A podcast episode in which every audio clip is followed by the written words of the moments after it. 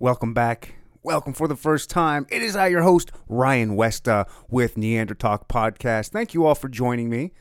I appreciate you. I've got a really, really good episode. I say that all the time. I must really like my podcast or something. We got Toriano Porter. Uh, it's a privilege. It really is a privilege to know this guy. Uh, I did a podcast, an episode with him months ago somehow the file got corrupt and screwed up and I lost it all. It was a great conversation. I love the first conversations I get with people. It's just always I don't know, I just like that. I mean, I always like second ones and third ones too, but that first one there's always something a little magical about that. And so I had him back to do to run it back, do it again because I really like his message and I love his book. I've read it now like 3 times. And um and so I had him back and it was it was great. It was awesome. Uh, I like this guy. I'm going to give you, uh, I have his audio book here Toriano Porter, The Five People You Meet in the Hood Before You Die. Um, before you get to heaven, I'm sorry. The five, eh, I've read it three times. I don't even know the full. Sorry, Toriano. The five people you meet in the hood before you get to heaven. Uh, and check this out. And then, um, yeah, I'm going to play the introduction of his own audiobook, and then we'll get right into the episode. Um, Oh, let's take care of business. You guys love that, right? You love hearing about how I would love like for you to go to my patreon.com slash Neandertalk podcast and donate as a little as a dollar a month. What do you get for that dollar a month? Well, you get all the video episodes. If you want to do- donate $5 a month, um, you know, you get a little magnet, a cool magnet uh, with the, you know, the Neander Club magnet, and you get extra podcasts, extra content that nobody else gets and the video version, and um, and you're supporting me. Uh, thank you guys for listening. I'm going to play us out here with this little introduction. Toriano Porter, th- this dude's amazing. Uh, you guys are going to like him. I know I do. Between February 22nd, 2008 and September 28, 2009, my world was rocked. First, my best friend of nearly 23 years was gunned down in cold blood in North St. Louis. He was 33. The next year, my closest friend from high school took his own life at age 35. One day later, my son's older half brother died at 19 from gunshot wounds. Less than four months passed before my 16 year old son met a similar fate.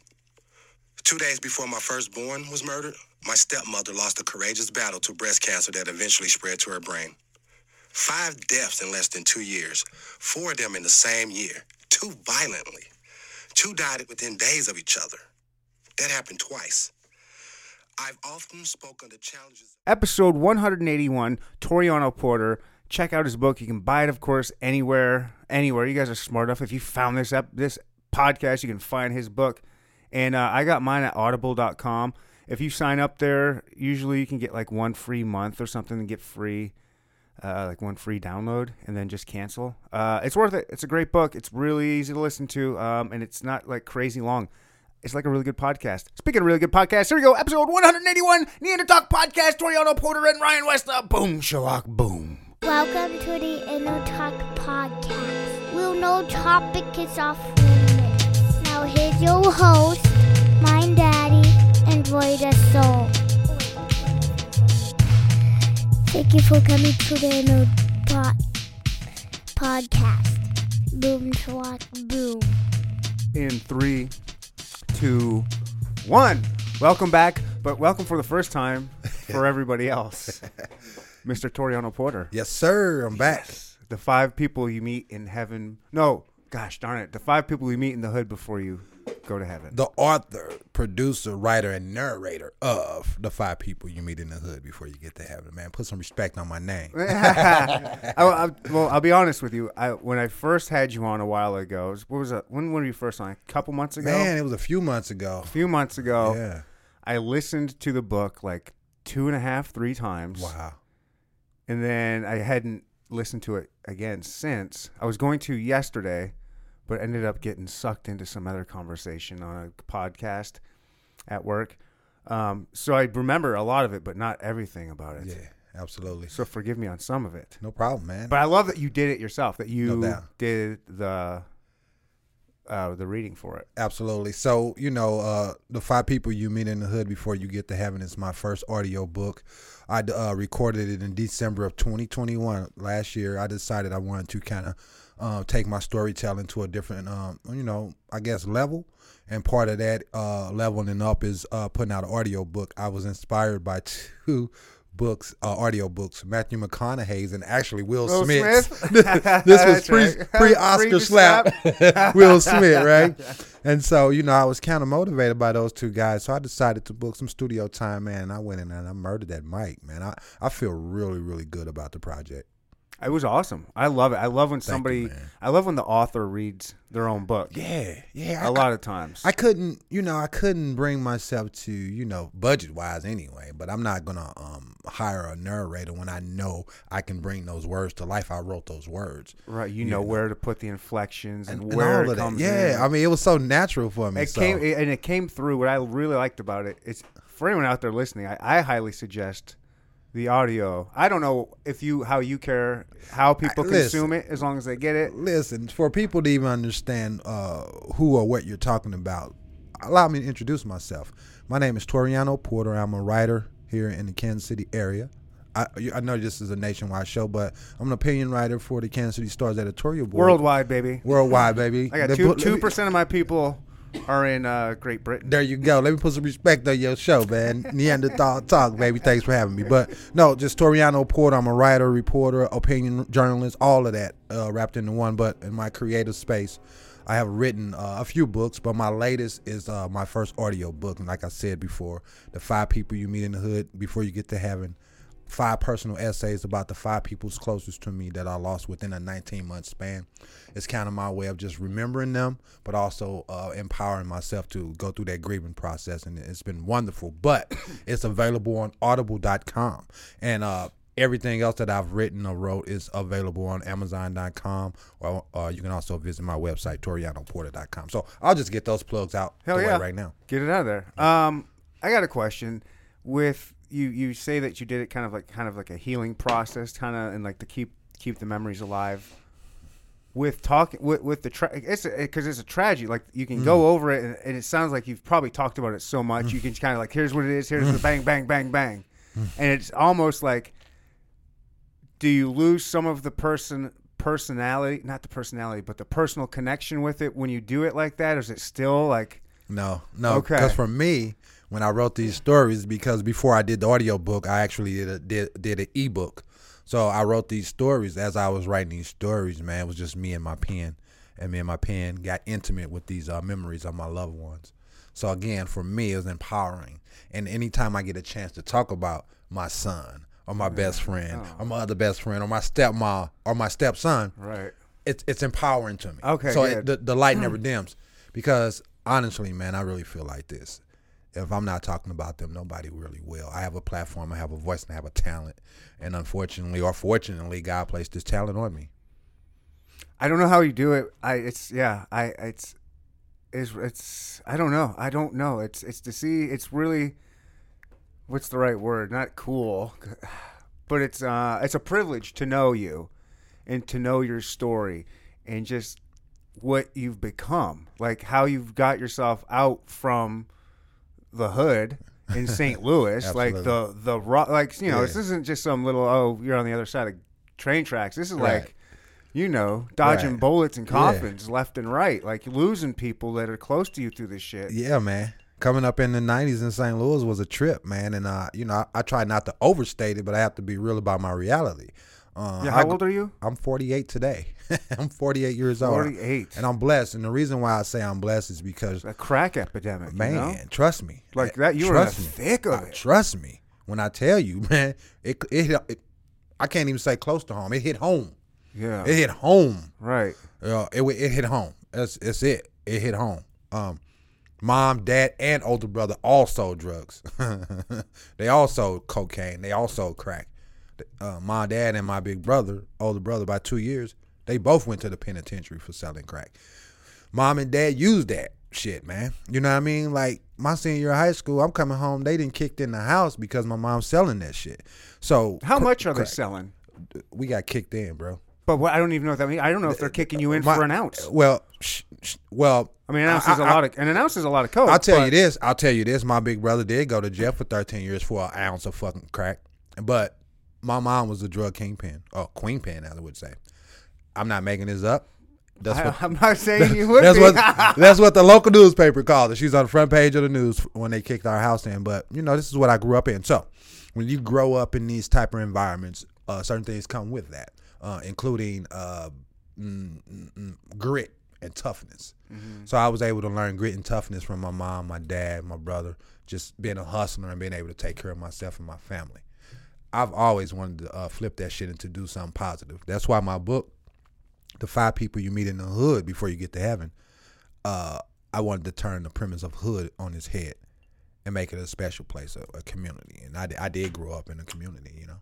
you did a good job of doing that. You you didn't shy away from any of like the the bad stuff, uh, you know, quote unquote bad stuff, but you did highlight that like this is home. Mm-hmm. Mm-hmm. This is like this is a community. Like mm-hmm. th- this is best friends. Like I make mm-hmm. connections. Like I love this person. I don't care. Like we're yeah, I don't if we're doing this kind of drug and that kind of drug, whatever. Don't don't. This is just what we do. This is real life. Yeah, yeah. Man, I was so fortunate that my older brother and my best friend, they were kind of like, you know, my dad was gone. He was in the penitentiary, so I didn't really have, you know, a father figure. And so my older brother by just 2 years and my best friend who was who was actually 6 months younger than I, they were both what I would consider protectors. They were always like, "Hey man, you have something going on." Even at 15, 16 years old. Like you're going to do something with yourself, man. Um, this is not for you.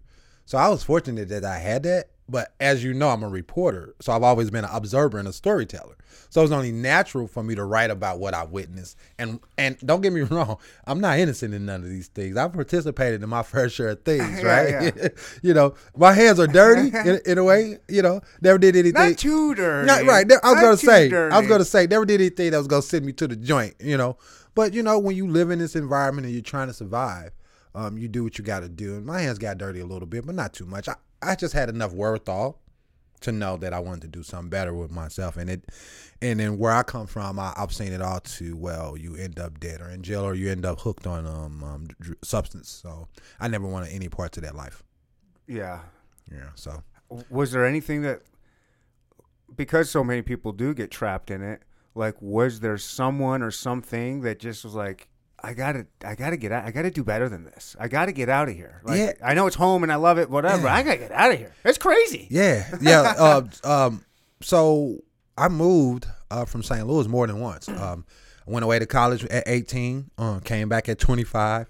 At 27, I left again, came back, and at 33, I left again. Um, um, I was running. I was running.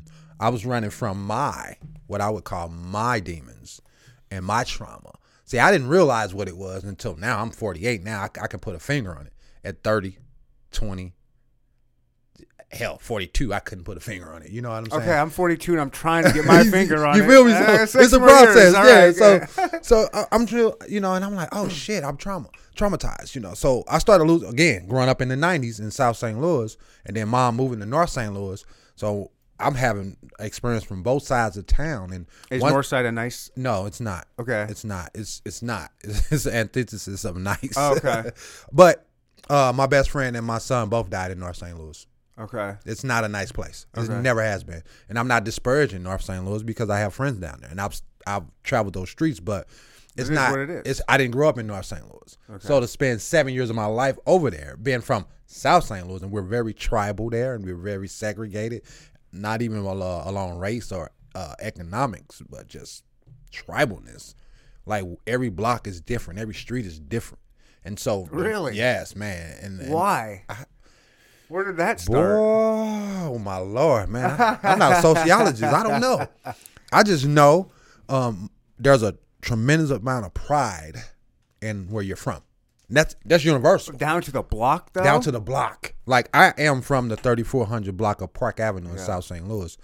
So my, the name of my first book is called The Pride of Park Avenue, right?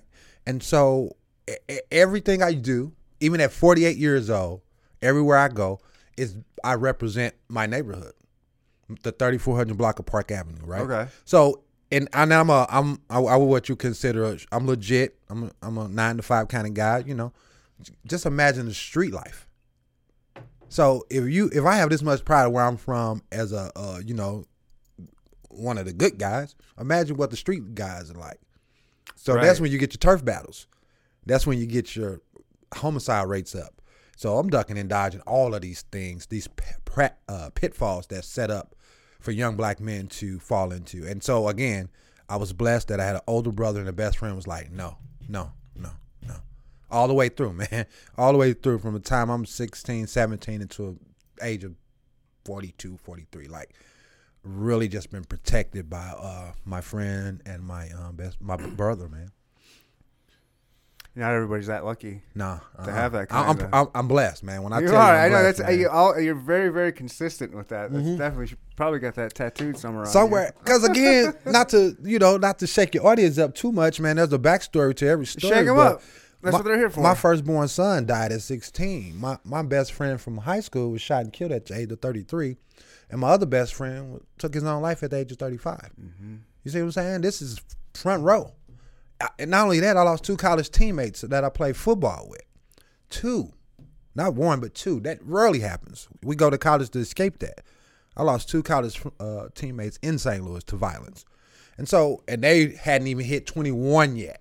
So when i when i tell people i'm 48 and i'm blessed this is what i mean like i am still here in a physical form and i love life i love everything about Yeah. life and you know I, I believe in afterlife i believe in god i believe in all of that but as far as just actually being here on earth I really enjoy it. Yeah. And I partake in everything that life has to offer. Absolutely. You know what I mean? And so um, to be able to be here man, try to make a difference in the community, make a difference in my family, I'm blessed. I'm truly blessed. And not only that, I'm a writer. And I get to do what I love to do every single day. You- Ooh, you, okay. can't beat that. You can't beat that. How did you get into writing? Was there a book? Was there like a book that you just fell in love with, or a writer, or a poem, or a person? I, I don't know. How does how do you get into writing? There's a you pip- know, yeah, I writing's remember. a it's it's a different kind of art form. It's not so. I mean, everybody can write, quote unquote. We can we've all written. We all know our alphabet and put them together on paper. Well, we all don't do it for a living. Yeah, like- well, right? Uh, people I know hate writing, so yeah. So um, I was twelve. I was all I I, I was I, I'm gonna say I was always an avid reader, right? And so any great writer will tell you to become a better writer, you have to become a better reader. Like anyone will tell you that. I mean, it makes sense. Yeah, so I started off. excuse me. I started off as a reader, avid reader first. My mom um, got me a library card when I was not library card when I was nine. Best thing, one of the best things she's ever did to me in my life, man. I've been going. I still have one to this day. I've been going to the public library since I was nine. I love it's a the great resource, man. you know, and so I got be- some overdue books right now. you feel me? I think I still owe St. Louis Public Library from when I was nine. I had three or four books I never took back. But uh, you know, karma is karma, man. So my books were down there in the public library in St. Louis. I had ten at one point. Now I'm down to three. Someone literally took the Pride of Park Avenue out of the public library in St. Louis and never brought it back. That's karma because I know I done it twice when I was a kid. I would look at it as like, dude, this dude liked this book so much. yeah. they had to keep it. They had to keep it. And so, you know, you grow up reading. And so at the age of 12, uh, I was in seventh grade at a predominantly white middle school. In case your uh, readers, uh, listeners, listeners don't know, um, I'm an African American man.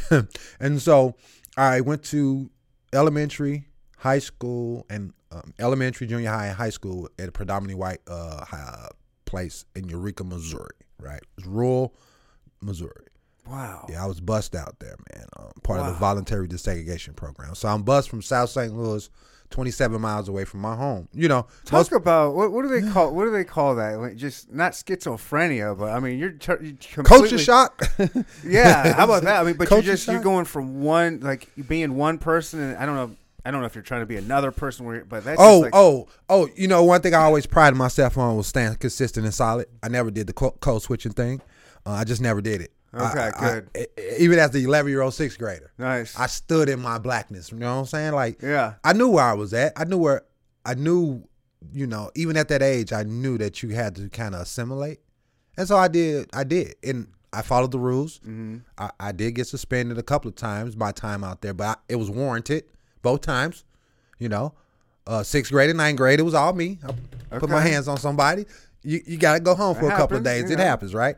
But um, so I was a, I experienced a lot, man. You know, just dealing with it. But I always said I'm gonna stay solid with who I am as a person. So I never switched up my voice. I never switched up who I was. Now I can navigate different On on both sides. on both sides. Yeah, yeah. I can navigate different areas Right. in my life, man. But I just never wanted to switch up. I always just wanted to stay solid. So people that know me from the time I was 11, that know me at 48, they they could tell you I'm consistent and I'm solid. I never switched up. I always stayed true to who I was, and who I am is just a black man in America just trying to make make you start way. fucking around and you fuck up. yeah. You go back to the hood and you're like, "Hey guys, would you guys like to go kayaking?" Hey, listen, I'm a. Hey, it's funny now, man, because I did grow up in a rough, scramble environment, but I'm an urban yuppie now, and I'm proud of it. You know what I'm saying? I drink coffee and bourbon, and uh, I, I don't go kayaking because I'm scared of water, but you know, I would, you know. So I ride bikes, you know what I'm saying? Like go to the hood, they look at you crazy, man. No, but no, man, just just growing up, man, I, I had all that. So this is how I got into writing. So I'm in this predominantly white space in the seventh grade, and we played a game in social studies called current events. Right, uh, the teacher would put us in like these teams of five. We had buzzers and everything. I love every that. shit. Friday. I yeah. loved when used to. Of course, it was on a Friday. Yeah, so I'm I'm about it, right? Uh-huh. And I'm I'm a competitor and shit. You know, I want I want to win at everything. I'm not even smart, and I'm trying to compete at trivia. Real bang bang. So so the teacher is reading these questions, man. I don't know this shit. I'm like, and I didn't like that feeling. I did not like that feeling. I felt like a dunce. Again, you gotta understand, I'm a young black boy Mm-hmm. from South St. Louis. I'm in this predominantly white institution, and I'm like, I don't like how I feel right now. And so, um, I didn't get any other. I didn't know any other answers. The one question I tried to get right, I missed, and so after it Oh, was, and that makes it even worse. makes it even worse. So after it was over, I you went up hot to the teacher. sweaty. You get the pits. All of that, Yeah. all of that. I'm feeling real slow, Yeah. man. Like if if it was a cartoon, I would have that big hat on. You feel me? uh, and so I'm feeling real slow, and I and I went up to the teacher, man. And again, I've always been an advocate of myself. Like I'm my biggest advocate. I'm gonna speak up for myself. And I said, Mr. Sharp was his name. Mr. Sharp, man, this stuff is not in my homework. It's not in my notes. Not in my book. How am I? How am I supposed to know this stuff, man? He's like, son, the name of the game is called current events. Go home, watch the news, read the newspaper. man, I've been doing that shit every day since I was 11 or 12 years old. Okay. 30, what, 30, 20, 37 straight years now. I was 12 when he told me that. So the next week You, when I, you can tell he spent all his time on current events and not math. you feel me? You feel me?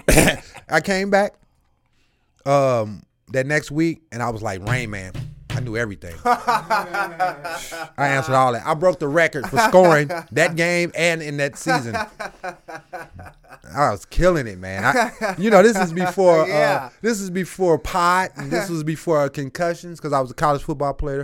This is before all of that. I still could retain things Yeah. now, you know. Sharpen now, attack. now it's like ugh, this this it's touch and go now. But Yeah. back then, everything I read I could retain. So I was just bang, bang, bang, and you know, being a competitor, people was looking at me like, like for real, like I was Rain Man. It was it was wild, man. and so from that point on, I just I've read every single day. And as you start reading, you get older, you start picking It was up current events that got you hooked. current events. That's funny. Yeah, and so It wasn't a book. It wasn't an author. It was just no, like it was current events. where were you getting your current events in the in the St. 90s? Louis St. Louis Post Dispatch, the newspaper, the daily newspaper.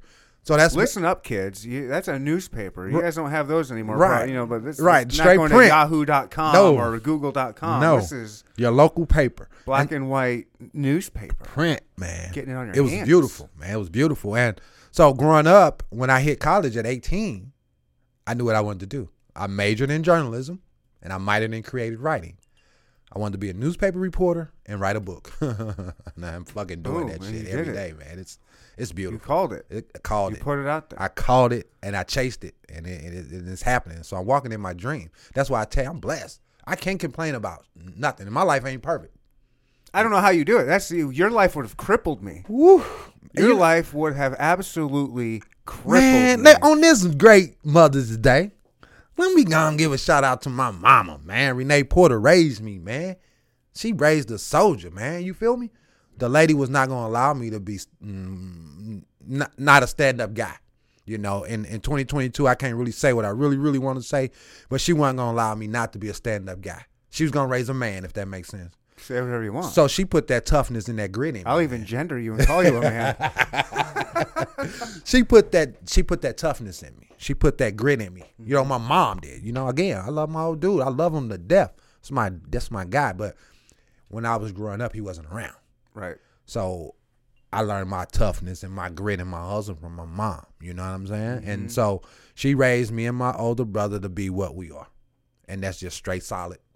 You know, that's that so even with that said, I can't show weakness, right? Even though as we go I mean, it depends on what people uh, people look at different things as weakness, and others look at strength. and, and I was about to say, and as we go through this journey of what we call self healing, not self medication, but self healing, you know, and getting help and talking to people and doing all the research on ourselves that we need to do, we start understanding that sometimes that that toughness can be a detriment. And so I'm starting to learn to be a little bit more softer, a little bit more vulnerable. I, my children, I treat them so gentle now. When I became a parent at 19, by 23, I was a tyrant, sir. My four year old son, he ain't have no chance. Boy had he have a chance, you know. Yeah. I was just hardcore, tough drill Trying sergeant, to, trying to raise a soldier. uh, trying to raise a soldier, and it, it backfired on my ass. At Do you think you had to raise a soldier in that kind of environment, though? You know, like but you know what's crazy? I I was in school. Yeah. I was in Warrensburg. Yeah, No, absolutely not. You know, so but I was what I didn't realize then, what I know now, I was traumatized mm-hmm. because by 23 I had already lost two teammates. you can't just drop that. So my thought is this: if something happens to me, because there's no guarantees, just because I'm in college, Right. that I'm gonna survive, you need to be okay. See, that's what I was thinking. I wanted my son to be able to take care of himself. Okay, is anything happen to me? I want him to be tough At a right? young age, At a young possibly. age, yeah. And so from the time he was four until he was twelve or thirteen, I just really, really raised him with an iron fist Yeah. which included corporal punishment. you know, and so I was not a gentle parent. I was not a loving parent. You know, I love my child. I went all out for him, made sacrifice, all the things we supposed to do. Mm-hmm. I was not very loving and very soft or nurturing, if that makes sense. And so it backfired on me. Well, loving, but in a different, harder way. Yeah, right? just- it was I just- mean, you loved. The I loved of him, but I didn't show him that love. but you didn't show it in a different, maybe like a. You didn't show it in a 2020 kind of way. away. I wasn't rubbing his head. I wasn't telling him it was okay. You know, I wasn't allowing him to cry. You couldn't cry Man my up, watch. motherfucker. Man up. You I know. me? I said that to my son. and He was, he was crying about some soft shit. some soft shit. I was like, "Gee, you got a man. That was the first time I was like, oh shit. I looked over my shoulder. Oh. Did someone with blue hair just see me tell my son to Oh, man shit. up? I might get canceled. Right, right. You might get canceled out here. Listen, man. So, uh, man, you know what? So we was talking about how I got into reading and all that shit, which reason leads me to there is a book that I did read that was a game changer for me Okay. a couple of years ago. And I'm talking about as an adult, man. It's called Cry Like a Man. Okay. A brother named uh, Jason Wilson out of Detroit wrote it. It's about tearing down these walls of masculinity that has caused men to repeat this cycle. And it's not allowed our boys to uh, be vulnerable and emotional and cry, right? It's that man up, which as a daddy, right, as a parent, we we have to balance that, man. It's so hard. It's There so hard. Yeah. It is. You got. Because like, there's nothing worse than old crying ass boy. Over some it- soft shit. There's nothing worse. Yeah. So so I so as a parent experiencing uh, raising a soldier. yeah. So at 12, 13 years old, my son was ready for the block. Yeah. Sir, he ran away from home. Right. He's like, "Fuck you, dad. I'm out here." And from three for three years, from time he was 13 to his Oh, death yeah. at 16, uh, he was rejecting everything I had to teach because it was no longer uh, applicable. And I didn't want that with my surviving children. Damn. And so I had to look. Once my son died, I had to look internally, and what I found out, man, was that the boy didn't feel loved. So he sought that love in the streets, and there ain't no love in these streets, man. So everything that I did in my life to keep myself from being a stat and statistic, my son ended up being one. Uh, And it- you know, so we have to eat that shit. that's the shit that where I'm like. Woo. that's where I'm like. That's where I, I cripple. Like that's my. me? That is my absolute worst nightmare. Hmm. I, I I love being a father is my favorite thing. Uh, my daughter asked me the other, the other day. She goes, "What's your favorite thing to do, Dad?" I go, "Spend time with you and your brother." Mm-hmm. And it really is. But I will. Yeah, to help yourself, whatever Yeah, you want. I got you. And and I was like, and it just I tell people all the time, don't have kids. Don't fucking do it. it it's just so hard. It's like it, eh, the love is crazy. It is amazing, and once you have it, it's just this crazy gift. But what comes with it is just heavy amounts of anxiety and fear. Like I've never had this kind of. I'm constantly thinking about them dying. I'm like, oh. how am I going to act? How am I going to react if this happens? What am I going to do? And it's just, and I don't know. Now I gotta Oh, put. we got that. we got to Charles. you got to be good with the camera, man. Does I need to move that camera? Does a oh, wide space look wide screen look bad? I meant to say something. I just didn't want to interrupt the. Oh no, oh interrupt man, me. interrupt. We gotta Interrupt. get this right. This happened last week with J- with uh, that camera wasn't that great on. Yeah, I was. Yeah, I was. Just interrupt, my man. Yeah, oh, my bad. Well, yeah, the the the the, the widescreen. I know it is because I was thinking about ice. You want some more ice? Oh, I'm good. I'm good. I'm gonna let this You- thing go neat. A little bit like you. You want ice or anything, Charles? Uh, I think I'm good. Go on what you're saying. I'll listen to you while I get some ice. Shit, man, I you man, you know I got that one track, man. I was rolling, I forgot. I I'm know, I'm sorry. You know I how it go. go- we I get in the flow, we be freestyling, bro. Hey, that's one thing I'm gonna say about uh you and uh inviting me to your space, man. I, I check out your podcast Oh, naturally. thanks. I check out your podcast. Dude, don't say that. A lot no, of people don't. I do. And what I what I really love about your show and you is your ability to make everyone feel like, man, I know this dude. He cool people. Yeah. You feel me? That's a great host, man. I, I'm just not saying that. I just wanted to put that out there. Hey man, No doubt, I man. got goosebumps. No Thanks, doubt, thanks, man. No I doubt. really appreciate No that. doubt. It's just, I'm just, I love hearing that because I'm just me being me. Yeah. I'm just, I want to have a good time. Yeah. No doubt. right, let me get some ice. We'll All keep right. this rolling. Yeah. So, oh, oh, I was gonna push back about the parenting. Yeah. About not don't doing it because it's Yeah. causing so much. I am a fa- I'm a father of six. So I'm telling the people, be fruitful and multiply. you got to get it right at least once, right? Goddamn. Listen, I get That's six. six more. I get six more chances to get it, do it right though, right? So I'm like, okay. So my oldest living is 23 now. I got it. I got you. My oldest living is 23 now, man. So I'm trying to get him through college, and then my firstborn daughter is 16. I'm trying to get her through high school without, you know, the heartache that come with being in high and school. Yeah, those are my two oldest right now. What's your youngest? 11. So I'm good. I got, I'm good. Now, trust me, I stay busy. And my pocket, my pockets stay hurting, man. But I'm good, man. I'm good. I got two. and They stay hurt. You feel me? Well, are yours? Yeah. Well, I got. Yeah. Yeah. Mm. I make it happen, man. Hey, listen. I don't know if anybody out here is gonna vote for me for Dad of the Year, but I'm voting for myself. You understand me? Goddamn me. I do what I gotta do, man, to make it work. And it's beautiful because I feel that I love, love, that. man. Hell yeah. I love that. I well, I'll tell you what, I will man. give you Daddy of the Year. I, I'll give it to Salute. you.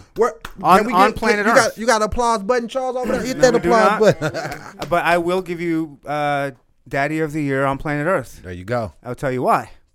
You know what my daughter said to me the other day? No. She goes, Daddy, you are the best daddy in the whole wide multiverse. Oh shit. She's so, fi- she's five. Oh, so She's salute to her. She's talking about the multiverse. She said the multiverse. I ain't got nothing coming there. So you can have it here. I can have it here. I got the other. You got the I other rail, no doubt. You feel me though, man? That's how it is. So that's that's the best part about being a parent. It is. There's the so children. many great plays, these things It- about, it's, it, but it's that unconditional love, right? And Yeah. so if I can bottle that shit up and sell it, I would. But there's no, there's no, there's no pr- process to this, man. It's learn as you go. Mm-hmm. And like I said, I got six, so I got to deal with six different individual personalities, and they all have six different needs and wants. For me, that keeps me young. Uh, the grade, you can't tell I'm I'm young because of the grade, but they keep me on my toes and they keep me full of love, man. And so I've learned just to be so much softer and gentler. Now, I don't know if you guys remember the Bernie Mac bit about punk ass parents, but that's me. I'm soft, man. I'm a punk ass parent. I, am a bobblehead. Yes, yes. Whatever you want. Yes, even the boys. I, now, don't get me wrong. Don't get. There's there's a levels. There's levels to this. Now, I, we ain't we ain't finna be out here just I got a boy and a girl. Right, but even my boys, I'm like, different. yeah, I'm like, whatever, what, what you need, man, I got you. You Yeah. know, more so than you little, you better toughen the, you know, I, Yeah. I've done that, and it turned out all bad. So I learned from that, and so now it's like, go ahead, you can cry, man, rub his little head. I, I, yeah, everybody different, and like, okay, you can't cry because someone told you no. But if you're genuinely upset, it's not even crying. It's whatever emotion you're feeling. If you're angry, you're sad, whatever emotion it is, okay, you can express that. Let's get through it and let's figure out how we can solve it. So I have one, my 13 year old son. He's a Taurus like me. His birthday is in like five days. We butt heads all the time. He's 13. Why are you butting heads Oh, with your daddy, eight, man? yeah. Well, it's- That's what I'm not looking forward to. I love my son so much, and I just don't want to butt heads with him Oh when he comes. I don't want to do it, man. Come on, and I don't want to have to kick his ass. and and so he's stubborn, and he gets he gets angry, and he shuts down on me. yeah, And I'm like, there's no communication, none. So what I've learned with him is just leave him alone, let him get through his shit, and he'll bounce back. Give him some ice cream, we're good to go. Instead of beating the shit out of him, you know what I mean? yeah. That's what I've learned. Patience and love and understanding. Man. Yeah. that's it. that's it. That's it. That's all great, and I don't have a problem like raising these kids. Like that part's the fun part. It's the anxiety that comes with it and the fear. Like there was a time. There was this. Uh, uh, My worst fear though has been realized. My that fear you're talking about. I For me, it's been that's and what I'm saying. I and- don't know how you. I don't know how you go. I don't know. I, was- to me, it- I'm like I. I I'm the out. grace the grace of God and mental fortitude. That's the only that's the only thing I can explain it to because there's two ways I could have went. I could have lost my shit and not be anything for anybody. Not my surviving children or not even the community, right? I could be a shell of myself. You can move this around if you want. Okay. Or I could stand up and be like, you know what? I'm gonna take the greatest fucking moment of my life and I'm gonna bounce back and shine. And that's what I've been trying to do, man, because I want to be a motivation to people. Like if I could take that hit, if I could take that hit, I just want to be an inspiration to people. I don't want to be a grief counselor. I don't want to be a grief expert, but fuck it. If that's what God wants me to be, that's what I'm going to be. That's why me and you, we were trying to connect after we connected. I was coming back from Omaha, mm-hmm. Nebraska, and I couldn't get here. Man, I'm going to be real serious with you. I was in Omaha to speak at a funeral of a gentleman who I did not even know. Oh wow. I didn't even know this man. His brand new wife messaged me on LinkedIn and said, I'm looking for someone to speak at my husband's funeral. Um, he committed suicide and I came across your name. And I wanted to get a professional speaker and not just somebody off the street. That's never happened to me a day in my life, man. Someone asked me to come speak at a funeral. I didn't even speak at my own son's funeral. You know what I'm saying? I'm like, and I, I didn't know what it was. Like, sign from God, maybe. it's funny because when I got the message, I was in the church. First time been inside a church since COVID shut everything down. and I was like, oh, well, maybe this guy talking to me, right? And so I reached out to the lady, and it's true. Her husband t- uh, took his own life. She wanted me to come give some words, and I'm like, I don't know what to say to these people. I don't even know these people. And but one of the first thing I told him was, I'm not a grief expert, and I'm not a, a grief counselor. I don't know why I'm here. God sent me. And so that's where I'm at, man. I don't I don't want that, but if that's what God wants for me to be a beacon of light for anybody that's suffered tremendous loss, then that's what I'm gonna be. Wow, that's incredibly touching. Yeah, I, I would, I, I would, I would look, I would have to look to you. I don't know who else I would. I mean, yeah, I mean, there's uh, multiple. uh, Yeah, I don't know. But in the same token, we're gonna keep it 100 percent positive too, man. Cause she's I, I don't even think about that. That's a parent's worst nightmare, but it's happened. So that fear I don't have. You don't have that fear? I don't have that fear anymore. My my baby, Really? my, my babies are gonna be what they're gonna be. However long they live, they're gonna live. You know what I'm saying? Um, but I also saw my two best friends buried as well, right? So I have come to grips with my own mortality. Like we're not gonna always be here. I'm blessed to hit this birthday today, man. I'm blessed. you want to armchair quarterback me? Is that my issue? I haven't come come through my mortality. yet? No, no, no. It, we can learn. From, we can learn from everybody. But we only in in man. This I don't know. Somebody out here in the church said this. Life is but a vapor. If you really think about the grand scheme of this thing, Yeah. if we're lucky, if we're lucky, we'll get less than hundred years, right? If we're lucky, maybe sixty, maybe seventy, maybe eighty. I don't know. Either way, I'm 48. We're going over hundred, Toriano. I We're hope- going over I'm, hundred. I'm, I'm being positive, but we you, know, you just never know. I'm I'm damn near 50 now. I hit 48 today. I'm damn near 50. I'm on the other You're on the side of this. backside. I'm on the other side of this. And so I'm coming to grips with it, but it's okay because I feel like I'm fucking 25, man. He's gonna be in a Corvette next week with some dime hey, piece hey, nineteen year old. Hey, hey, you got to think about this. My youngest is 11. I got a few minutes to go, but at 55, you best believe, man. as soon as we get her out the house across graduation stage, I'm getting a. ve- It's not going to be a vet. It's going to be a Range Rover though. I just Okay. always wanted a Range for some reason. I don't know why. That's my You're dream driving car. a Range Rover. you know, as soon as we put her, I'm talking high school. We'll we'll figure out college. As soon as she graduates high school, I'm getting myself a Range Rover. That's Okay. it. That's I promised myself that seven years from now. So I'm like, I'm done. Now this my baby. You know, I'm, we gonna make sure she get through college. And I'm, you know, I'm, but I'm celebrating. I'm buying myself a Rover, man. So no vets for me. That those things are dangerous. They're like motorcycles. Yeah. But yeah, man. I, so going through all of that, man, I've just come to grips with it, man. So I'm just gonna do the best I can. But because of my fear has been realized, everything, and I saw my two best friends buried. It's like, okay, all right, I see what goes on here. You die, motherfuckers cry, they bury you, then life goes on. God damn, that's humbling, man. Nobody gives a fuck for real. No- nobody really gives a fuck. Seriously, life goes on. I know. This this mo- know. this motherfucker has not stopped because someone died. Right. You feel me? So I, whatever time I got on this thing, man, I'm gonna make the most of it. And when it's written, it's written. They gonna they gonna know I was here though. They gonna know I was here. It's gonna be a record that I was here. That's it, man. That's my motivation. So I keep it pushing, man. Uh, like I said, man, my children, man. I, I, I I've already came to peace with God, man. You know, like when, when before my first one even died, man, I was like, God prepare me for whatever's gonna happen because, you know, I skipped the story a little bit. See, I'm, not into that. I'm not. I'm not a guy. that's guy. that's okay, you know, because I know it's okay. at the end of the day, here's the thing, though. You I'm a something guy. when- I'm just not a. when somebody say when people Jesus, when, God, some- God, when most people when most people think of God, they think of some a pie in the sky, right? Uh, This figure, in the mythical figure in the sky, right? What I've come to realize is in the spirit is in you. The spirit is in you, man. We are the masters of our universe, right? We don't control the world. We can't. We don't control Mother Nature, but we are the masters inside. We're supposed to be. Yeah, the spiritual realm. So I, I am a big believer in the spiritual realm, but I, I, I just happen to believe in God, Jesus, and the Holy Ghost. I have. I do. I'm not hating on you. No, you can't. We all different, right? So my my parents are big time. This is why Lovers of but Jesus. This is why for me. I though. tried it. This is why for me.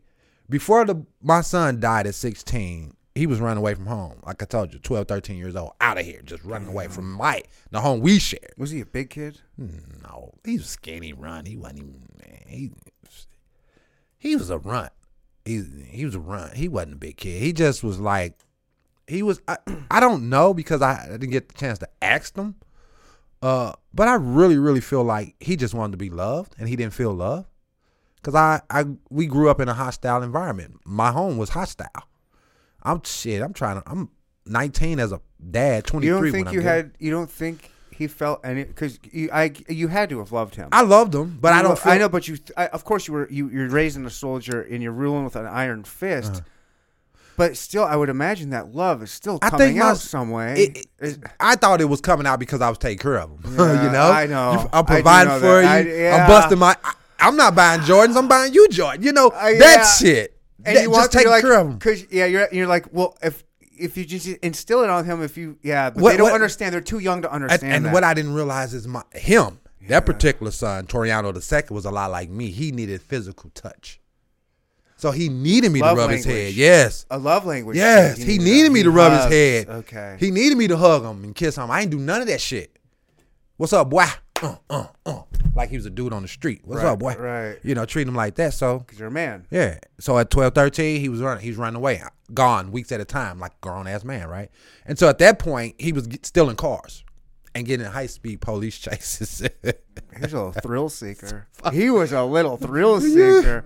I'm like, what Oh the fuck? man. Dude started. He, Could he drive? Could he? Like, yes, Was he a yes. little? Mario Andretti. yeah. So when it first happened, he was 11.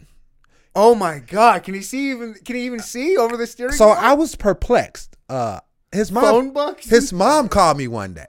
He said, she said, Tori, I, well, Tori is what my family calls me. TP. TP. She said, Tori, you need to go and get your son. "What- What do you mean go get him? I thought he was with you, you know, because he was with his mom, you know, at the time. And she was like, no, he's in juvenile. For what? He was in a stolen car, is what she said. He was in a stolen he car. was in a stolen car. that's all I, that's the only information I got, right? So I go get him from juvenile. Hoping he was just with some idiot friends and just got wrapped up in it. And I'm perplexed. Yeah. and I have questions. Son, you have to explain this to me. Were you riding with somebody or were you driving? Because I don't know the answer to this. Big difference. This dude said I was driving. oh. I said, You're 11. How do you know how to drive? He has an older half brother. When I met his mom, she had a son that was two. Uh, Joseph is his name. he- I wrote about him in a uh, book as well. He he he says my brother showed me. Joseph was 13 at the time. I said, "Oh Lord, you're never going over there ever again." I went and got his stuff that day. He moved in with me that day. You're never going over there again. But you know, I can't ban the man from his mom. A his, thirteen his year bro- old taught me how to drive. his oh, it was bro, it was bad. And so he's But getting what was that movie? I always love that movie. New New, Jer- York- New, Jersey, New Jersey Drive. New Jersey Drive. New Jersey Drive. Yeah. Absolutely. I'm going to write a movie called St. Louis Avenue. My Yeah. son, no, seriously. No, I'm serious. My son died on the street called St. Louis Avenue. But that's what his friends did. They stole cars and they so it went from stealing cars to gang banging within a matter of 2 or 3 years. of course. Eh, You know, cuz kids grow up, they go to juvenile. So when you uh, I, when you saw him that first time that he's he's boosting cars, uh-huh. and you know the progression is oh shit, it- Uh-huh. it goes from this to Uh-huh. this to this. Uh-huh. What's going through? Are you like, oh shit, I got to get him out of this, or like, are you just preparing I- for him I- to go down that road? Like, There's right. a couple. There's a couple of things, and that's my point of the story. I thought I could beat the devil out of him. Out of him, I couldn't. I thought I could beat him to corrective action, like corporal punishment is what I'm saying. Not like you know, just I thought I could do that. That didn't work. Um. So what happened was this: he was getting in these high speed police chases. There was a couple of things I thought was going to happen. Did he ever outrun the cops? Fucking yeah. Yeah. But he also got caught a lot too. Okay, but if you got if you get a couple wins, that's He- he- dope. he- I just want to know that it's He- possible. Oh, oh, he he was. Oh yeah, he was. He yeah. I need me. to know it's possible. He, he got away. So one day, um, they called me on Thanksgiving. Oh my god! oh no, my favorite holiday. I said, son, there has to be even among thieves. there's honor. You don't steal nobody's car on a fucking holiday. What's wrong with you? There's two things happened that day. I did not eat. I couldn't eat. My appetite was distraught. But I did not use corporal punishment on him that day okay. because I would have killed him. I would have killed him, like literally choked him out. Like I, I, so I just said, you know what, get get away from me, get away from me. There has to be honor, son. You can't. so anyway, so he would get in these high speed police chases. Well, I thought he would wrap himself around a light pole. Right. I thought the police would shoot him, or I thought the person car he was going to get into was going to shoot him. So I dropped on my knees and I prayed to God and I said, God, please prepare me for what was going to happen to my son. And that's why when his mom called me three years later, I was able to take the news and not crumble. So that's why I say uh, I believe in God and the spirit of prayer and all of that, man, because that's the only way I got through that. That's the only way. I think you prepared yourself for it. I, I, You mentally, yourself, mentally out and there. spiritually, I put it out there. The master of our own domain. So, uh, you know, so God. yeah, dog. man. Okay. Yeah, so that's that. That's that. That's that. But that's how that's how I'm able to bounce Okay, back. That's how I'm able to bounce back. I'm the king of the bounce back. Okay. I'm the king of the bounce All back. right. That's uh, Big Sean. All right. Damn. so how do we transition? I don't know. New Jersey, New Drive, New New, New Jersey Drive. Yeah. God, that was a good movie. That That, was good sad. movie, That did, yeah. that was sad when he got hit. When he get when when the when the main protagonist when he got smashed when he got T-boned and died. I was like, Mm-hmm. That's my boy uh, Fresh Nelson is his name. Is that it? Yeah, he played in uh The Wood. Uh, Man. that movie called The Wood. He was also in that movie about the chess, uh, the black chess player. I forgot that movie. Uh, that one movie was called, but good little actor. We haven't saw him around in a while, but he was that guy in New Jersey Drive. Man, that was a good movie.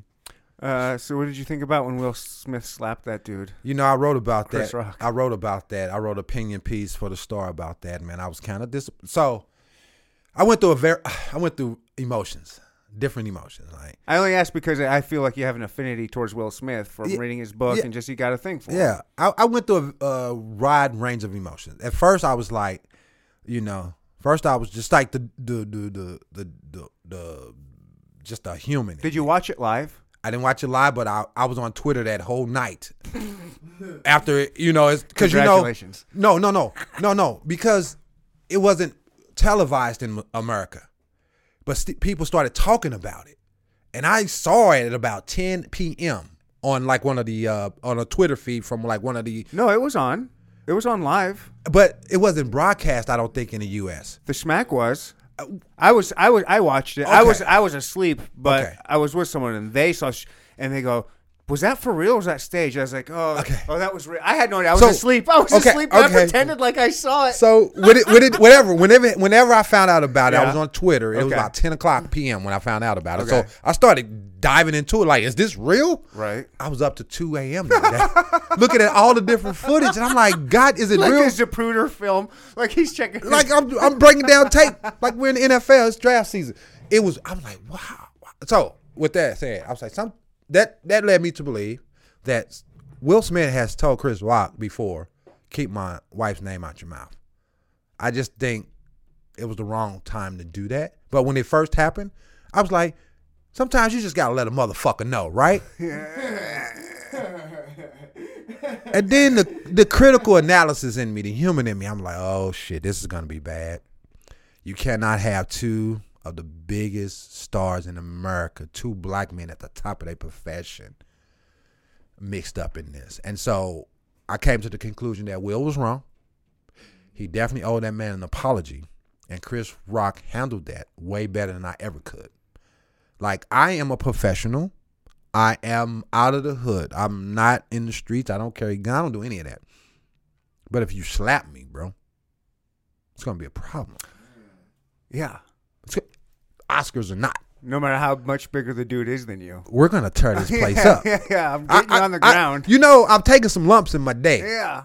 and every lump I've ever taken was to a heavyweight. Me too. You feel me? I'm. Me it don't matter what size you are. You're not gonna just bully me or smack me or Nope. slap me or punk me. Look, I've gotten beaten up for doing Trying that to, you, same you, you. I'm know, like, I don't give a fuck. you feel me? I, I can show you marks. I got all of my body from a heavyweight. I'm at the most. I'm, I'm probably 180 ever. Right One- now? No, ever. okay. When I was in my 20s, because I don't, I don't do, I don't fighting. I haven't had a fight in 25 years. But when I was in my 20s, I was like 179, 180. I fought a dude that was like 230, Yeah. running Yeah. back with big hands. Uh-huh. He, I got marks all over my body from this dude. and He was my roommate. and we went to high school together. So, and so Charles, do you want more drink? man, so even even if even if the dude was bigger than me, it's gonna be a problem. So Chris Rock handled his business perfect, and he did he did what he was supposed to do as a man. He he he, he kept his composure. We can all learn from that. But I'm telling you, Yep. I, and I I I this ain't my first time on the mic. I've hosted some things in my day. I've been in some rough environments being a reporter. If you put your hands on me, all bets are off. So we all can learn from Chris Rock because the that venue was not the venue for them guys to tussle. So that's that's my official stance. Yeah. Yep, yep. It, I, it was sad. It was sad. It really was sad, and I, I get it. Chris Rock, I feel like was out of line for jo- joking about Jada. Get out of here. You Get know- out of here. Get out of here.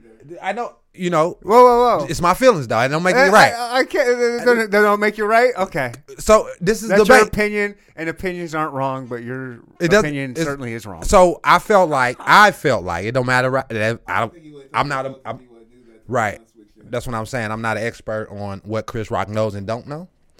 So it doesn't matter even if he knew that she had alopecia. listen, it doesn't even matter. listen, man. knew. If a man tell you, if a man tells you, hey, bruh, well, now you're speculating.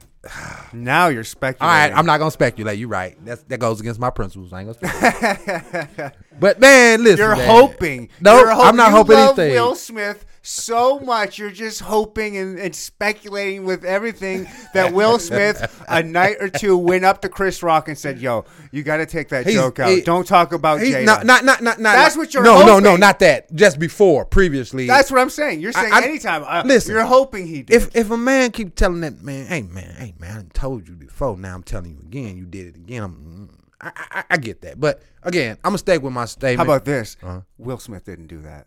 Will Smith ain't that kind of man that went up to Chris Rock and said, "Listen, dude, say one more fucking thing about her, and we're gonna have problems." He didn't say that. Did you see him laugh at that joke? Yeah, Okay. I saw all of that. He laughed, And, he and then he looked he at saw his girl, He looked at the. He saw his girl. the She girl wasn't happy. holding that leash. and she was like, "Hey, Jada's uh, manipulating, narcissist, Mm. owns Will, got her no, wrapped around no, his finger. no. He tries. He No. tries. She puts him in. It's like, you see this foolishness? No. You see this foolishness You're I gotta put you're not up gonna with? believe. You're not gonna get me to believe that that's on. I'll show you videos. Have you seen the videos of the way she treats him? Oh my god, she owns him. Oh. She owns him, and and out, and you see those little. You see the pictures of. Did you see like the little memes of her of like her saying, "I'm not impressed." Tupac would have shot him. You see like all those horrible memes. Those are horrible. Well, I was. I, but So- you know, you know, Jada's and stuff like. So- she's not impressed. Tupac would have hit her harder. Yeah, yeah. I, I don't agree. I don't agree. With uh Jada having Will in the spell, I don't agree. I don't agree. I don't agree. Nope. I can show you some videos. That man is responsible for his own actions. All right, let me tell you something. yes, however, being uh, you being who I am, and you see how I am, I'm a, I've changed a lot in the past since my divorce. There was a time where I was manipulated, and I was under the thumb of someone that just had me, Okay. just had me manipulated, and like give me that look. I'm like, fuck. Yeah. I'm not gonna go slap a dude. She Yeah. would she wouldn't have liked that. Right. But there's things where like you get that look like like where Okay. where it's like this this woman's got she I, I now that I've done I've done the re like you've talked and changed uh talked and learned things Mm-hmm. about how to handle things. I've I've learned some things too that I was manipulated Mm-hmm. by somebody that's a master manipulator and they can get you into these Mm-hmm. places in life where you're really not you anymore. You're Mm. more about serving them and making them happy and walking on eggshells. And uh, you know what? It's just it's just better to do this than to deal with the wrath at home. And I see that in Will Smith. That's an I see him point, just being like, "Fuck," I- I'm laughing. He knows. he he he I've knows seen that look. He knows that look. I've seen that look. It's like she's oh god, that's the look. She gave me that look right before she fucked August the first time. oh, he triggered at this point. He's triggered now. Wow. Boom. And now, See- that's, and now that's just speculation. But yeah, but you my know, you know what's speculation. good about that though is that's a um um uh, good conversation piece Yeah. because we have these different experiences, right? And we draw from them without us being there and knowing, Yeah. but we can relate. Yeah. Like, Oh, I, I can relate to somebody saying, "Hey, man, I done told you." Oh, I, I can relate. Now, to that now you gonna still do? Okay, one too, but I don't think he did. I don't think he's that man. Okay. I don't think he's that. I Okay. don't think Will Smith's that guy. yeah. He He's just he guy. just he like you and, said. and then think about this: actors are a little bit crazy, and they take on the persona of, uh, uh, you know. I'm not saying he's a full-on method actor, but he just did King Richard, and I'm not saying King Richard's an, a, an, an abuser or anything like that, but he's a little bit of a wild man. He's a little bit of a wild card, maybe a little bit of temper, a little mm-hmm. bit of strong mm-hmm. willness to him, and he's mm-hmm. like, "I'm gonna show, I'm gonna show this. Watch this." Wow. And he, he's got nothing to fear. Do you think he would have done that if The Rock, not Chris Rock, but if The Rock said, Yo, Jada, I can't wait to see your little dime piece ass in G.I. Jane 2? It was barely a joke. It was almost a compliment. you know, I didn't realize how um little Chris Rock is. He's tiny. I didn't. Re- I've never seen him in real. No, I take that back. I take that back. I did see Chris Rock in real life one time. Quick story. Got to tell you about Chris Rock and his wife, ex-wife now. Uh, they did a remake of The Longest Yard with Adam Sandler, Burt Love that. Reynolds. Nelly was Joey in. It. Joey Diaz was in it. Nelly was in it. Joey Diaz was in it. Yeah, Yeah. And so Nelly threw a matter of fact, it wasn't even Nelly. They had the uh, Do you red. know Nelly? Yeah. They not like I can't pick up the phone and call the dude, but we played a little ball together back in the day. Amateur baseball coming up. That's right. That was Did- my shortstop. That was my guy. I was the center fielder. He was my shortstop. We made history together. We were on the first African American team to ever play in the St. Louis Amateur Baseball Association League. That's the uh, high school. That's the top notch high school league in the summer. We we had an African American team in it. Oh, an African American team. Team, yeah. We were the Was first. it designed to be that, or it just Yeah, happened to be that? No, it does. It was designed to be that. Our sponsor was University City. Uh, it was called Squad One Sports. So you guys were probably the best team because you wouldn't let white people on your team. We were three and twenty three, sir. really? Hmm. What happened? White kids know how to play baseball. Are you sure? What it you was, mean, I- what wait, happened? Are you sure white kid wasn't Cubans? no, it was straight. These dudes was ball players Really? from Ellisville and and freaking Ballwin and Manchester. Man, they Okay. we we were good athletes, but when it came to baseball and Okay. in that league, these I'm telling these are the these were the some of those dudes that played in that league ended up in the major leagues. I will tell you, I quit baseball. I was, I thought I was good at baseball. They start I throwing that thought- curveball at you. and then I started playing against Canadians. I lived in Michigan. Okay. and these Canadian teams came down. they showed you, huh? I was like, I'm done. I'm done. I, I got struck out looking. I was like, what? Wait, what? I, uh, nobody throws that fast here. What? I, I was like, I'm done. So- and then the week before practicing, I got hit in the wrist on a cold day, and that, and then the seal, the Canadians sealed it for me. I'm done. That's funny you said that because I have a similar story. I was I was at a JUCO playing. These JUCO dudes are draft eligible, right? Yeah. Like they can get drafted. I played JUCO soccer. Uh, dope, dope. Uh, People sleep on community uh, Yeah, colleges, they do. but listen, they do. That's that's where the idiot, the really good people who who are dumb go. Exactly. I'm standing in there. You know, I've hit over three, four hundred my whole life because you know it's mil- it's Damn. it- but it's little league, it's high school. They not the ball's not dancing like it's going to dance at the Right. college or pro level, Right, right? right. There's no movement. No, and so I can hit a straight ball. Yeah, I just have enough hand-eye coordination, enough quickness. I can hit a straight ball. yeah. But dude, I'm in the JUCO. I'm about 21. I have no discipline, none. I drink. I smoke pot. I'm chasing skirts. Yeah. Uh, I got a child. You know what I'm saying? But uh, I don't go to class. Like I have, I'm not disciplined at all. I'm partying with I'm, I'm partying. I'm not working out or nothing, right? But I'm try- I'm playing high level college baseball. JUCO team that I played on was sixth in the nation. No matter, we're playing this team, and I'm standing up there, and this dude throws the ball at my head, right?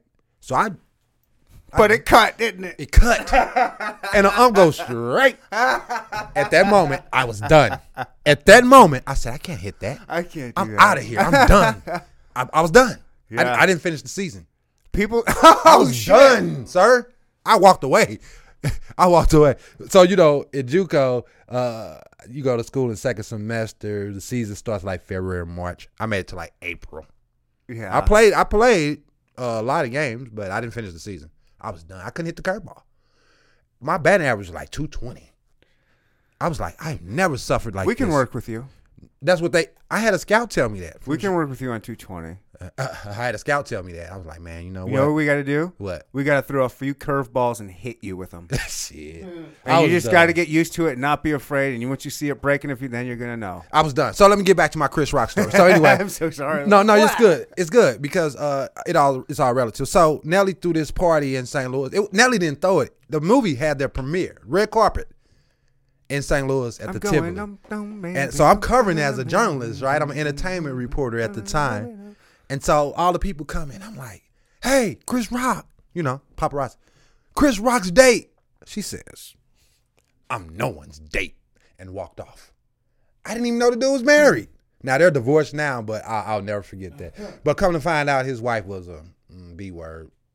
Oh yeah, I- she I- took I him for everything. Yeah, I didn't make that. I didn't say that. Other people said. I that. said it right now. Right. She's a real. See you next Tuesday. I met her and she was mm, cut. I'm no one's date and walked off. Like I didn't know. I didn't know the man was married. What is she doing now? I have no idea. Living off his money. I Unless she's rich. But anyway, Yeah. man. But yeah, to, to, so to wrap that story up, Will was definitely wrong, and there wasn't a time or the place for that.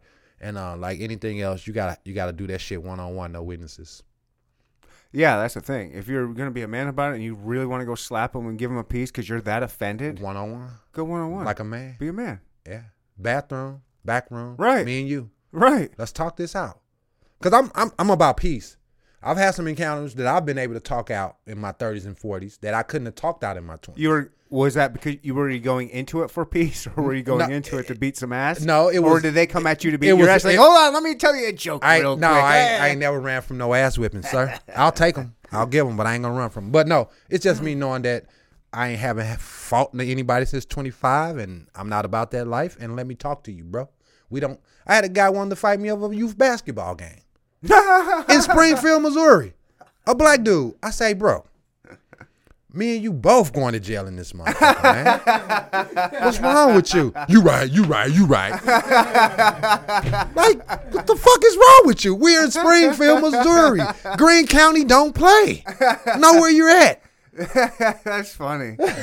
So you know, being a diplomat these days, you know, because I, you know, I, I would like to There's no think. point. Like, what? What? We're gonna go to the lowest common denominator.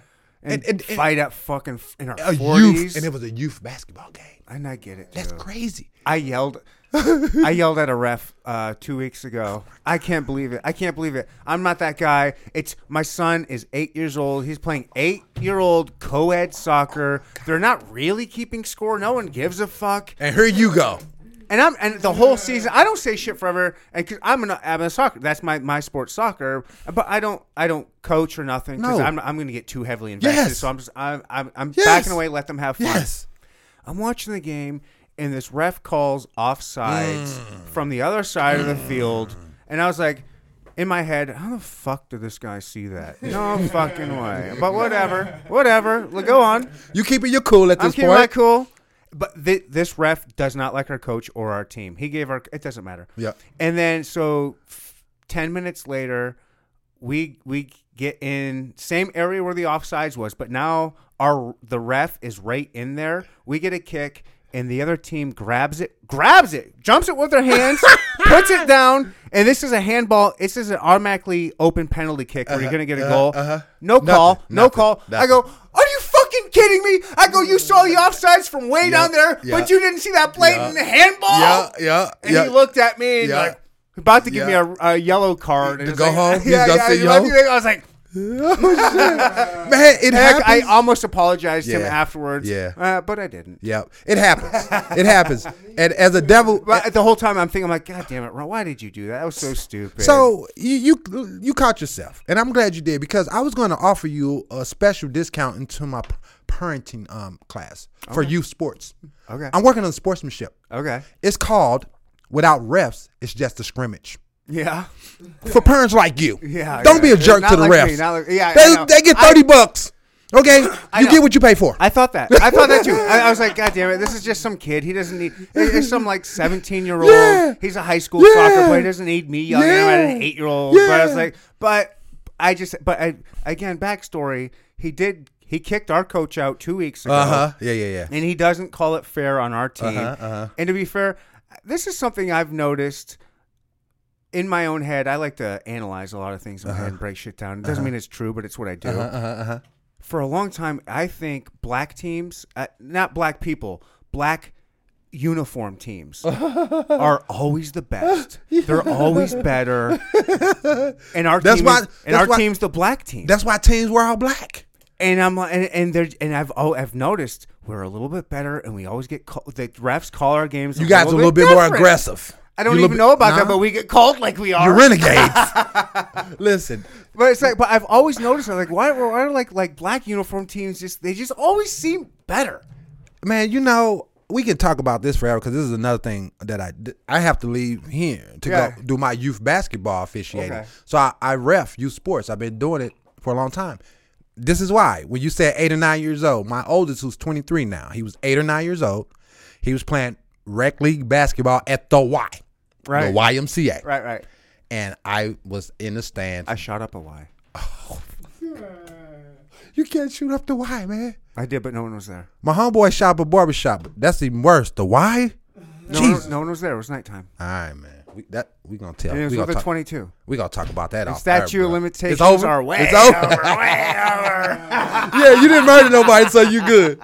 No, so I, I'm at this game, and the ref, you know, In Wyandotte, by the way. oh lord, you a criminal, man. I'm talking to a real life criminal, y'all. But no, uh, we're we're at this game, YMCA, probably at Redbridge somewhere, man. And the, the refs suck, right? Like I'm being real. I'm frustrated, but I'm yelling at the coach. I'm yelling at my son. I'm yelling at the ref. I'm that guy. Yeah, yeah. Like, hey man, quit passing the ball, go to the hole. All of that, right? And then the refs frustrating me, man. I'm like, man, they stealing, man. They stealing money. I don't. I, I, I'm not saying they're cheating. I'm not saying they're cheating. Right. But they're letting the kids do whatever. Pick up the ball and run. Yeah, you can't yeah. get better like that. I know it's Right. the why, but call the calls. They weren't doing it. Mm-hmm. I'm like, they stealing money. They stealing. Let me get out here and get some of this free money. That's what I said, Okay. right? So I go through the little process to be an official. Okay. First game out there is a YMCA game, non-competitive. hardest thing I ever did in my life. The hardest thing I ever did, in my, man. I'm telling you, it is hard to call a game. I've done it before. It's I've done a basketball hard. game. It is hard. And so at that point, I'm like, okay, you get into it, and again, so if my son is 23 now, so I've been doing it about 14 years now, 12 as Oh, a shit. certified official in Missouri. Like I'm certified. I'm I'm legit out here. I'm He's certified. certified. Certi- I get the patch and everything. Damn. Yeah, one dude tried to talk bad about me in the summer league game because I didn't have a patch on. He, Wait, he ain't even got no patch. He ain't even got no patch. I said, sir, this is not a MSHSAA certified game. I'm not gonna wear my Missouri State High School Athletic Association Oh, patch shit. to a, a summer league game. Yeah, but I got my. But I got three of them. I got three jerseys in my bag. I can show you. And it, it was so dumb. I tacked them up. Big. You ain't finna embarrass me, dude. Get out of here. I try not to flex as a ref. But when you got to, Well, when you got power, man, and you use it, it's, it's a hard beautiful not to thing. wield it. Right? Now you understand. So, so, so, so, I tell parents this all the time. Even yesterday, I did some games. When is the last time you called a game? Hmm. Shut the f up, then. I'm not above it. I'm tired. I'm tired of these people coming to the games berating us. We're here for the kids, man. Mm-hmm. I get 20, 30 bucks for this bull. Mm-hmm. Leave me alone. This, not, not to you. I'm just saying. This, I know, I know. just leave me alone. So if you're not gonna do something about this, and there's a referee shortage, I have new lines now. There's a referee shortage all over America. You're welcome to get the whistle at any time. Shut up. These kids are in 12 years old, 13 years old. They're trying their hardest. I have kids that play. They're 11 and 13. My 11 year old daughter, she might be some. My 13 year old son's just out there. He's just out there. I, I'm so frustrated. He got, he's not a player. He got the skill. He's just not interested. Like, well, my my ah. oldest boy was a dog. Like, I knew he was going to college to play this sport. Like, it was all about basketball. My 13 year old, he's a gamer, Okay, so he's spaced out. He he all about that. I got that. So it's okay. So when we go to his games, I'm chilling. I got my Beats by Dre on. Oh well, Apple Beats. Well, whoever make the beats now. Whoever. I got my beats on. I'm chilling. I'm just watching. Cause it's not nothing I have to invest in emotionally. Cause he's chilling. It's Nice. leisure for him. Okay. Whereas my daughter, she plays competitive. She travels. It goes down. Same thing though. I have to do. I, I take different steps. I have my beats, but I get away from the crowd too, because I don't want to get caught up in emotion. Because I don't want to be the parent that I, as a ref, don't like. Because we hear everything, especially at rec. Mm-hmm. But sometimes is it warranted? Like, What? goddamn, like, like yeah, it's like, yeah, like, yeah, shit, yeah, I, I have been letting him travel a little bit too much yeah, or something. yeah. And, and if you have a good ref, he he's gonna Fuck, you're right. a good ref. A good ref is gonna correct that shit. Okay. A good ref is gonna correct it. Mm-hmm. But if he's a good ref and he's done eight games, like I did yesterday, by the eight game, I don't want her shit. Excuse my language, but I don't want her shit. So your mom and your dad are doing you, little Johnny, a disservice. Yeah. And if I find out who your mom and dad is and they're harassing me, I'm going to file you out. I don't cheat, but I will call a ticky tack foul on That's your son. very biased. You can't do that. that's that's called being petty. Yeah. That's not bias. That's being petty. It turns into bias. That's not a bias. That's petty. That's petty. God damn. that's pettiness. Oh, I hate that. Listen, if you gonna talk shit to me and I find out who your child is, No. Cause listen, this is one thing. Don't I, use my kid against That's- me. listen, this is the so. Those fighting remember, words. remember, I was telling you there has to be honor among thieves Right, earlier. right. That's decorum right Oh, here. yeah. If you're gonna harass me, a at least know what you're talking about. B, if you have ref games, then you know not to bother me. But C, if I find out who your child is, and you're harassing me, I'm gonna give you a real reason to be mad. Like I'm not gonna cheat, but there's a thing called 50-50 calls. You can call holding on every play. You, you, you feel me? Right. Yeah. So I'm gonna give you I can- something. Yeah. get so your, I can get so you. le- Technically, I can and, get your ass. and leave me alone. Oh, leave me fuck alone. I hate you. I know. and I pride listen, I pride myself on this. I've never thrown a parent out of a gym as a ref because when I was learning this stuff, when they trained me, they said Oh, why would you? Why would you throw them out when he can piss them off the entire time? because my I have that's what I would do. I'm not going to kick you out. I'm going to watch. I'm going to let you watch me call fouls on your son. there the you go, right there. game. There you go. I'm petty, Yeah. man. I'll pay Yep. I'm petty. He I getting, he's gonna get two suspect cheap cheap ones. Yeah. Sus- if he breathe on somebody, up foul. Ah. You, I'm, so leave me alone. This is to, to your readers. I keep saying readers because I'm a writer, but to your listeners, if you're a parent of a youth sports, reach out to me at torianoporter at gmail.com and I will enroll you in my class. It's a it's a seminar on how to behave at these contests. You're legit. I'm I'm Okay. working on it. I, I need uh I need beta. You need some beta males? We can find you some. I'm an alpha. Sorry. That's good. But you you are one of my case studies. You just Yeah. told on yourself. But Yeah. so eight and nine. that- that's eight and So nine. I almost and I would do this if he was older and there was this was the last game of the season, Yeah. so I didn't really care. Yeah. But normally, what I would have done was go up to him afterwards and be mm-hmm, like, mm-hmm. "Dude, I didn't mean that. Mm-hmm. Like, I just got in the motions. Like, you, you, I get, I apologize. I didn't mean to do it. Would that how That matters. That, matters, all the time. Like, yeah. Then next it, week, it, hap- like, it happens all the time. It happened to me yesterday. A guy was harassing me. Harass. So they tell us not to have rabbit ears, but we hear everything. oh, yeah, And they tell us don't talk to the crowd, but I'm tired. it's eight games in. I'm tired. So I, I took my mask off. Y'all don't know basketball. Mm-hmm. Shut up. Let the kids play. I'm here for the kids, man. That's my thing. Because You I wear a am. mask? Huh? You Yeah, I gotta wear a wear a mask. I don't, I don't fuck. I do. Oh, Because get out of here. when no, you gotta listen to me, man. When I'm not. that ball, that ball is a bastion for germs. And so you touching that ball, then you touch your whistle, and you touch your mouth, it's over. I got sick like that, right? It was right after uh, COVID. Okay. Right after COVID happened, right? Everybody opened back up because when COVID happened, I stopped refing. My kids stopped playing. I stopped refing for a whole year. The first time I went back, I didn't wear a mask and I got sick. Not, not COVID sick, but sick. I thought I had COVID though. Now, what happened if you had a mask on? By the way, It would have kept me from getting COVID. Maybe. I doubt it. Oh, so I'll tell you this. It helps me when I transfer my whistle to my mouth. I don't touch my whistle now because it stays inside my mask. And that, for me though, it's mental now. Because like I said, when I the first game I went back mm-hmm. after COVID, I got sick. Non-COVID sick, but I got sick. And it was right after I came back. I'm like, man, What what you did was you were so low on your immunity, I didn't. That's what you. And- and- regardless, and then you finally got those antibodies from all Regardless. crazy, nasty fucking kids. playing- Exactly. picking their nose. Exactly. and they still do it. hands. They're still doing it, but you're you're picking all of that up, and you're getting a strong immunity, and you're getting those antibodies from all that. So- That's why you got sick. But now you're not getting sick. Take that mask off. I'm not and taking Run free. Take so- it off. no. Take it off. Okay, that's funny. last week, last week, my first, I did like six games. The first game I did, the first two minutes without a mask, Yeah. I, I didn't feel right. That's your right. that's your brain playing tricks on you. That's my- okay. That's Jada Pinkett manipulating your ass. So sure it is, okay? dude. These masks have manipulated you. The the government telling you you got to wear these little cloth masks where everything gets through is manipulated in you. There's You're n- placebos. There's nocebos. Let me tell There's- you your- something. Your, brain is powerful. I'm telling you, since I've been wearing masks, I have not been sick since since I, in the last two years. That's not a coincidence. On the basketball court, I'm the only person in the whole gym that has on a mask. I'm okay with that. you know that the mask is supposed to protect other people and not you. It's keeping me from It's not. You're just get that. You're just getting lucky. it's keeping me from putting them nasty germs in my mouth, sir. Uh, you know. That's it. That's all I got. Those nasty mouths already. So how are you blowing that whistle through the mask? Yes. You're putting it through the mask. Yes. And My you- whistle stays inside. I blow hard, baby. You don't think Scoot. Scoot. You don't th- you don't think that those germs are going through that mask as you're like right here? Like how? What do you think that mask is I- made out of? I'm not- this isn't here's the- magic, sir. It's a piece Here's of the thing, though. cloth Here's bullshit. the thing. Here's the thing. Get out of here. Hand- There's no science Hand, hand, mouth, and nose. That's how germs get spread, right?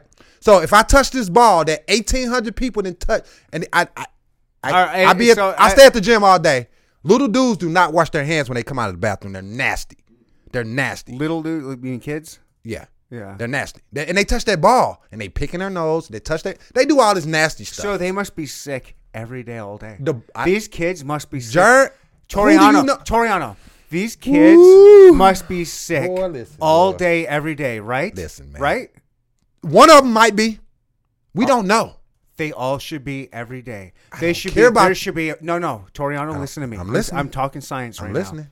If that were true, all those kids are not wearing masks. There should be a pandemic every fucking week after there's a basketball tournament because all these kids are getting so sick. You think you're the only person that's No. not? You, No. you, I don't think I am the only person.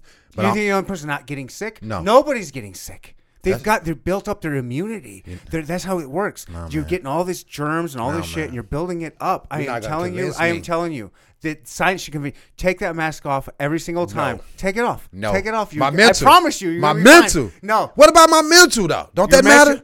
Your mental is going to suffer for a week, and then after that, you're going to be like, "Oh shit, nothing happened. Let me give it another week." I am telling you. How you're 48. You went your entire life without wearing a mask, not being sick, being just fine most of the time. That and all of a sudden, disgusting. now all That of a sudden is because disgusting, man. COVID happened, you think, oh my god, I'm gonna get sick all of the time. Get out of here. Get out of here. There's here. nothing you can This tell is a, me. This is a mental thing in your head. Maybe so. This is Maybe prop- so. this is propaganda. This is government propaganda. It has nothing to do with the government, Yes, it sir. does. This is a personal choice. I'm not mandated You- to wear the mask. It's the propaganda from the government that told you The government- this is a good idea that no, you should wear this no, mask. No, no, no. You said data and science. I read the data. I read the science. There's no data and science that that make that say masks protect you from anything. It helps lower the transmission of What kind- fucking diseases, bro. What kind of mask are you wearing? It's clothed.